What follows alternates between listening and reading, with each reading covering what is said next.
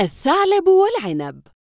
شاهد ثعلب ذات يوم عنقود عنب ناضج يتدلى من الكرمة.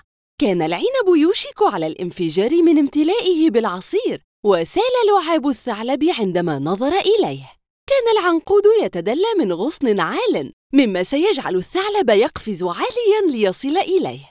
في أول قفزة لم يصل الثعلب إلى العنقود فرجع إلى الوراء مسافة قصيرة ثم جرى وقفز لكنه لم يفلح في الوصول إليه. حاول مرارا لكن باءت كل محاولاته بالإخفاق فجلس ونظر إلى العنب باستياء قائلا. كم أنا ساذج! فها أنا ذا أرهق نفسي لأحصل على عنقود عنب مر لا يستحق التعب من أجله. وسار مبتعدا. لا تحتقر ما هو صعب المنال.